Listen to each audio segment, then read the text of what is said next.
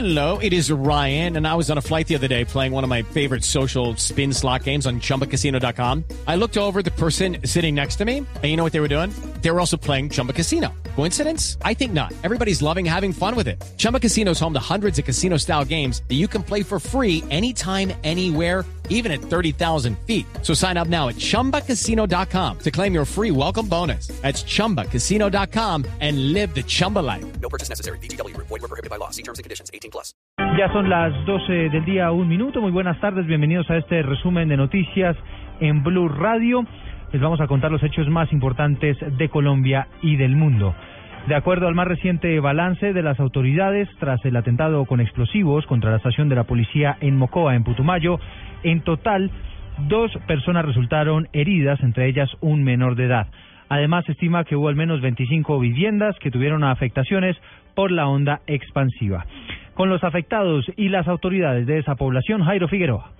Con rabia por la destrucción de la casa de su hija, sus dos nietas y su yerno reaccionó Antonio Cardona, abuelo de la familia Rodríguez, a la que el techo de la vivienda les cayó encima por la bomba lanzada por guerrilleros en el sector aledaño a la policía. Una ciudad que ha sido de paz, de tranquilidad, y se nos tire en esto el país y siga con él. Yo fui, acompañé siempre al presidente Santos, pero hoy le digo, presidente Santos, o acá con esa vagamundería o renuncie porque usted le quedó grande el país. El alcalde de Mocoa, Elber Cerón, cuestionó a la FARC por perturbar la única ciudad la cual en sus últimos 20 años no había vivido así el terrorismo. ¿Qué pasa con los diálogos de paz y qué es lo que está pasando con las FARC? Si esto le parece que es muy chistoso, pues, y muy muy popular como para que los ciudadanos los aprendamos a querer, les, nos va a ser muy difícil en los conflictos tener que convivir con gente que solo le interesa hacer terrorismo y destruir las cosas y poner a la gente en apuros como los que tenemos. El mandatario le pidió al presidente Santos reaccionar frente a lo ocurrido. Yo creo que ya es hora de que pongamos un estate quieto porque estamos poniendo en riesgo la vida y la honra y la tranquilidad y la libertad de muchos ciudadanos. A esta hora las autoridades continúan evaluando los daños dejados por el atentado. Jairo Figueroa, Blue Radio. Jairo, gracias. La Policía Nacional elevó a 50 millones de pesos la recompensa para dar con los responsables de este acto terrorista que fue atribuido a la guerrilla de las FARC. Sobre el tema, el director de la Policía, el general Rodolfo Palomino. Es por ello que estamos haciendo un ofrecimiento hasta de 50 millones de pesos para quien con su información nos permita dar con la captura. Lanzaron un petardo hacia la parte trasera donde funciona una estación de policía en Moca. Y la onda explosiva causó algunas averías y estimamos que esta haya sido una acción de retaliaciones de esta banda, eh, la COSTRU, quienes actúan en beneficio del Frente 48 y el Frente 32 de FARC. Hace algunos minutos se confirmó que las FARC atacaron la estación de policía del municipio de Calamar en el Guaviare. ¿Qué se sabe hasta el momento, Carlos Andrés Pérez? En segundo regresamos con Carlos. Atención porque presuntos guerrilleros de las FARC acaban de incursionar en el municipio de Miranda, eso es en el departamento del Cauca. ¿Qué fue lo que pasó, François Martínez? Sí, es Eduardo, varios hombres eh, fuertemente armados y quienes eh, se identificaron como integrantes del sexto frente de las FARC hurtaron dos maquinarias eh, de una cantera en la vía Cabullal al casco urbano del municipio de Miranda en el norte del Cauca. Según las primeras informaciones, dos trabajadores fueron retenidos. De inmediato las autoridades desplegaron operativos. A 10 minutos del lugar, uno de los trabajadores fue dejado en la vía junto a una de las maquinarias. Sin embargo, otra persona, quien sería un ingeniero civil y que respondería al nombre de Alejandro Velázquez, aún no ha sido encontrado. En este momento hay plan candado en todos los municipios del norte del Cauca mientras avanzan las operaciones militares y se verifica el paradero de esta persona. Eduardo. Sigo con usted, François, porque el Comité Internacional de la Cruz Roja hasta el momento no ha, dado, no ha, contact, no ha sido contactado para colaborar con la liberación del subteniente Cristian Moscoso. ¿Habla usted con sus familiares, François?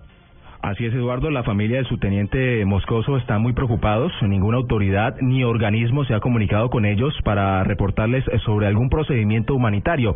La señora Luzmeri Rivera, tía del militar, le pide al gobierno nacional que gestione la liberación a través de la Cruz Roja Internacional o la Iglesia Católica. Que nosotros le estamos pidiendo al gobierno que por favor nos colabore en esa parte para que sea intermediario de la Cruz Roja Internacional que ellos sean los mediadores de la liberación de Cristian y la Iglesia Católica que también por favor intervenga para la liberación de él. Los padres del militar, quienes residen en los Estados Unidos, viajan a esta hora a la capital del Valle para personarse de este tema. Desde Cali, François Martínez, Blue Radio. 12 del día, 6 minutos que se sabe del ataque en Calamar, en Guaviare. Carlos Andrés Pérez. Buenas tardes. Pues, en horas de la madrugada de hoy, la estación de policía del municipio de Calamar, en el departamento de Guaviare, fue objeto de un hostigamiento, al parecer, por hombres de las FARC dispararon ráfagas de fusil desde la montaña hacia la estación de policía. Afortunadamente, no se presentaron daños ni víctimas, reportan las autoridades. Desde Villavicencio, Carlos Andrés Pérez, Blue Radio. Vamos a La Habana, donde crece la expectativa ante la posibilidad de que este mismo fin de semana se estén anunciando avances en la agenda de negociaciones entre el gobierno y las FARC. En la isla, el enviado especial Carlos Barragán. Hola, ¿qué tal Eduardo? Muy buenas tardes. Prácticamente está definido el tema de la reparación en el sistema integral de verdad, justicia, reparación y no repetición de la agenda de negociación entre el gobierno y las FARC. Noticias eh, Caracol y Blue Radio han podido establecer que en la mañana de hoy prácticamente se reunió eh, tanto el Pleno de las FARC como del Gobierno Nacional para ultimar los detalles de lo que sería el anuncio de un eventual acuerdo en las próximas horas el eh, punto está prácticamente consensuado y se revelarán los detalles de lo que será en este sistema integral de verdad, justicia y reparación, todo lo que tiene que ver con la, la forma como las víctimas irán a ser reparadas al final de un acuerdo de paz, de un hipotético acuerdo de paz. Hay que señalar que las FARC en las últimas horas emitieron un comunicado en el que se solidariza con el Congreso de los Pueblos con ocasión de la detención. Dice el comunicado de las FARC, no se puede hablar de paz y reconciliación cuando al tiempo se judicializa a los luchadores sociales y se entienden mantos de duda sobre los movimientos sociales y políticos de oposición. Carlos Barragán Rosso, Blue Radio. 12 del día, 8 minutos. En una hora se va a reanudar la audiencia de imputación de cargos a las 13 personas detenidas por su supuesta participación en los atentados contra las sedes de Porvenir en Bogotá la semana pasada. En las últimas horas se conocieron algunas pruebas que serán utilizadas por el ente investigador para tratar de enviar a estos sujetos a la cárcel. Pendiente de la diligencia, Angie Camacho. Buenas tardes. Pues entre las pruebas que serán revelados esta tarde contra las 13 personas capturadas, el ente acusador, por ejemplo, señaló que a través de interceptaciones telefónicas, varios de los jóvenes habían convocado a reuniones para presuntamente coordinar la elaboración de artefactos explosivos. Igualmente, según el expediente, habría un registro también de compra de químicos y elementos que se habrían sido adquiridos en pequeñas cantidades, supuestamente, y según la Fiscalía, para elaborar estos artefactos explosivos. Pero una de las interceptaciones que más llamó la atención tiene que ver con cuando uno de los capturados, Anderson Lamprea, discute con quien fuera su compañera sentimental y deja entrever que sería uno de los implicados en la elaboración de las papas bomba. Escuchemos. por eso le estoy diciendo, ¿le hablo por acá? Sí. Entonces, bueno, entonces Anderson, yo no quiero seguir en lo mismo. Que usted esté por allá haciendo sus papabombas con sus... Ay, si no digas maricón. Le estoy diciendo que si hablamos por acá me dice que sí. No, marica, estamos acá buscando la cifra porque ahorita estábamos en una droguería y el man nos dijo que sí lo tenía. Y después se, se fue a buscarle y no, estamos, estamos buscando a ver qué. Pero ya, ya pero de papeletica. Eso no es de papeletica. Y más o menos cuánto vienen cada una. 14 gramos, ¿no? eso no va a para nada. Se trata de una audiencia que ya completa su cuarto día y hoy se espera evacuar también la fase de imputación de cargos. Se esperaría también que en horas de la tarde una juez decidiera si les da medida de aseguramiento o no a estos 13 capturados. Angie Camacho, Blue Radio. Gracias, Angie. 12 del día, 9 minutos. Este proceso sigue recibiendo cuestionamientos por parte de sectores políticos y expertos que no descartan que se esté cometiendo un falso positivo judicial. Jorge Morales debido a la polémica que ha generado la captura de 13 personas que según la Fiscalía son los presuntos responsables de las bombas que estallaron en Bogotá la semana pasada, varios sectores políticos han reaccionado con respecto a este hecho. Para el senador Iván Cepeda, después de tanto eco por parte de las autoridades, las evidencias contra los capturados son dudosas. Y efectivamente lo que vemos son hasta ahora eh, acusaciones supremamente endebles. El también senador Ernesto Macías declaró que la Fiscalía se ha dedicado más a hacer shows mediáticos que a producir resultados reales.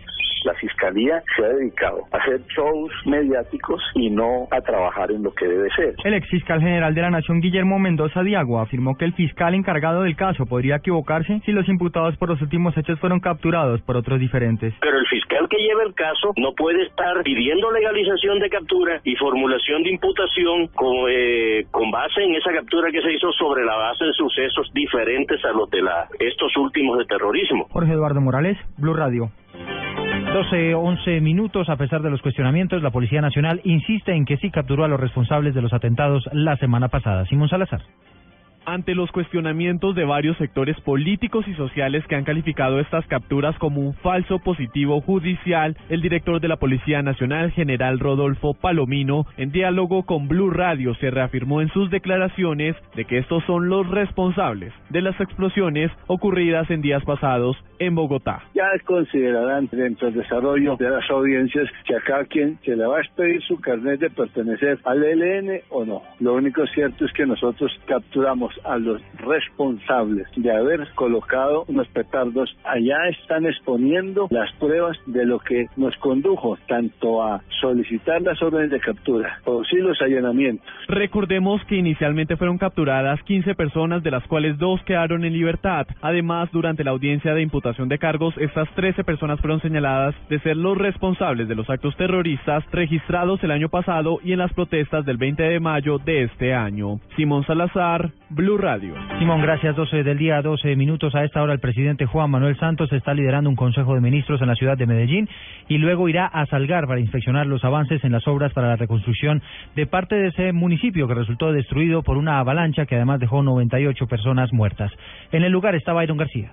Eduardo, buenas tardes. Pues hay expectativa aquí en el municipio de Salgar, donde en las horas de la tarde se esperaba el presidente de la República, Juan Manuel Santos, en una visita que tiene programada de revisión con algunos de sus ministros y las autoridades locales para ver cómo avanza la reconstrucción del municipio de Salgar, donde hace casi dos meses ocurrió la tragedia por el desbordamiento de la quebrada La Ligoriana que hasta ahora deja 98 personas muertas. Nos acompaña Doria Moncada, él es uno de los sobrevivientes, perdió a 10 familiares.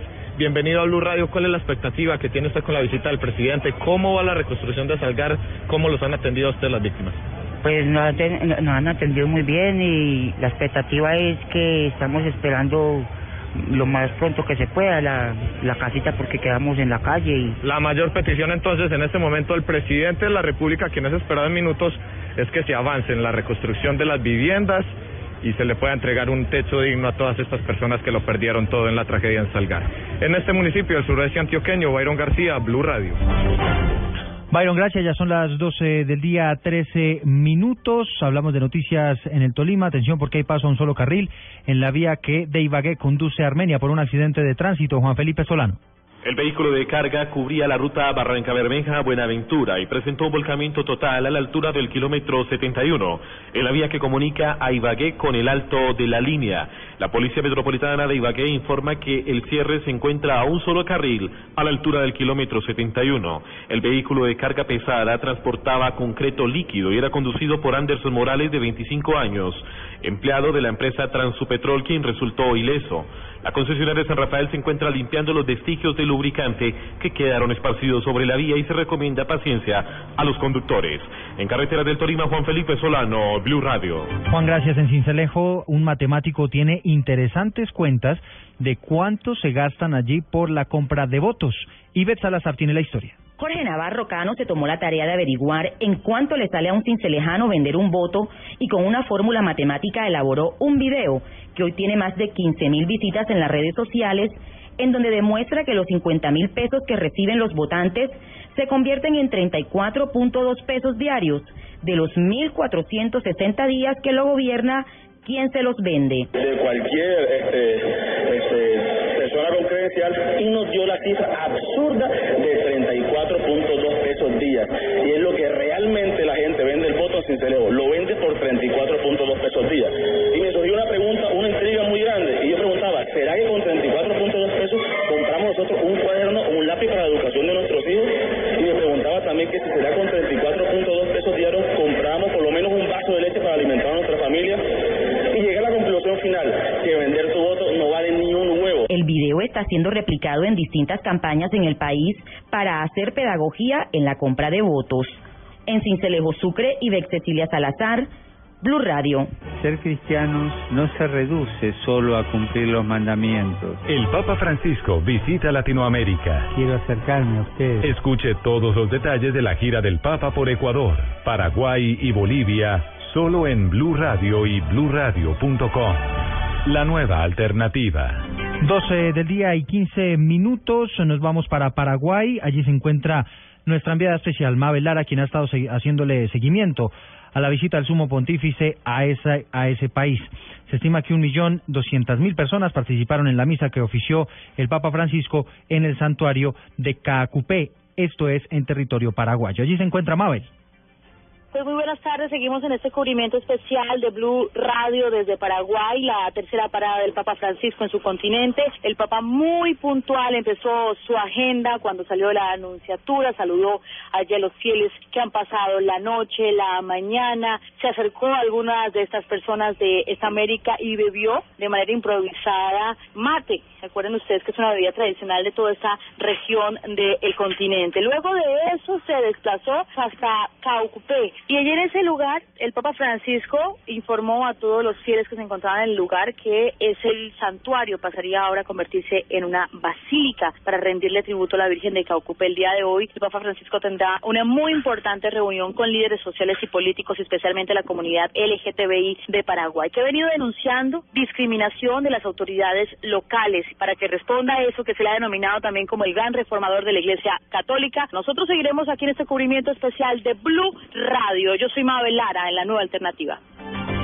2 a 17, gracias Mabel. Vamos a hablar de deportes. Colombia ya está en marcha en los Juegos Panamericanos de Toronto. El equipo de fútbol femenino venció un gol a cero a México en su debut y Mariana Pajón muy seguramente nos va a dar una alegría esta tarde con el oro en el BMX. La información deportiva con Pablo Ríos. La selección Colombia femenina de fútbol derrotó a México en su debut en los Juegos Panamericanos Toronto 2015. Un gol de Catarina Usme al minuto 65 le bastó a la tricolor para vencer a su rival por 1 a 0. El próximo compromiso del conjunto nacional será contra Trinidad y Tobago el martes a las 7 y 30 de la noche, hora de Colombia. Hoy a las 3 y 5 de la tarde todo el país estará pendiente de la bicicrosista Mariana Pajón, quien correrá la final del BMX femenino después de haber sido la mejor en la clasificación. La antioqueña se refirió a la pista en la que competirá esta tarde. La pista es muy buena, la pista es tipo olímpico, la pista es muy técnica, nos favorece mucho a los colombianos, a mí me encantó, exige mucho y eso es lo que me gusta, entonces es un reto. Y... Otras noticias deportivas destacadas del día son el paso de Bastian Schweinsteiger del Bayern Múnich al Manchester United, la coronación de la tenista Serena Williams en Wimbledon y el quinto puesto del motociclista colombiano Johnny Hernández en la clasificación del MotoGP en el Gran Premio de Alemania que se correrá mañana a las 7 de la mañana hora de Colombia. Pablo Ríos González, Blue Radio. 12 y 18, gracias Pablo. La ampliación de todas estas noticias las encuentra en blueradio.com. Los dejo en compañía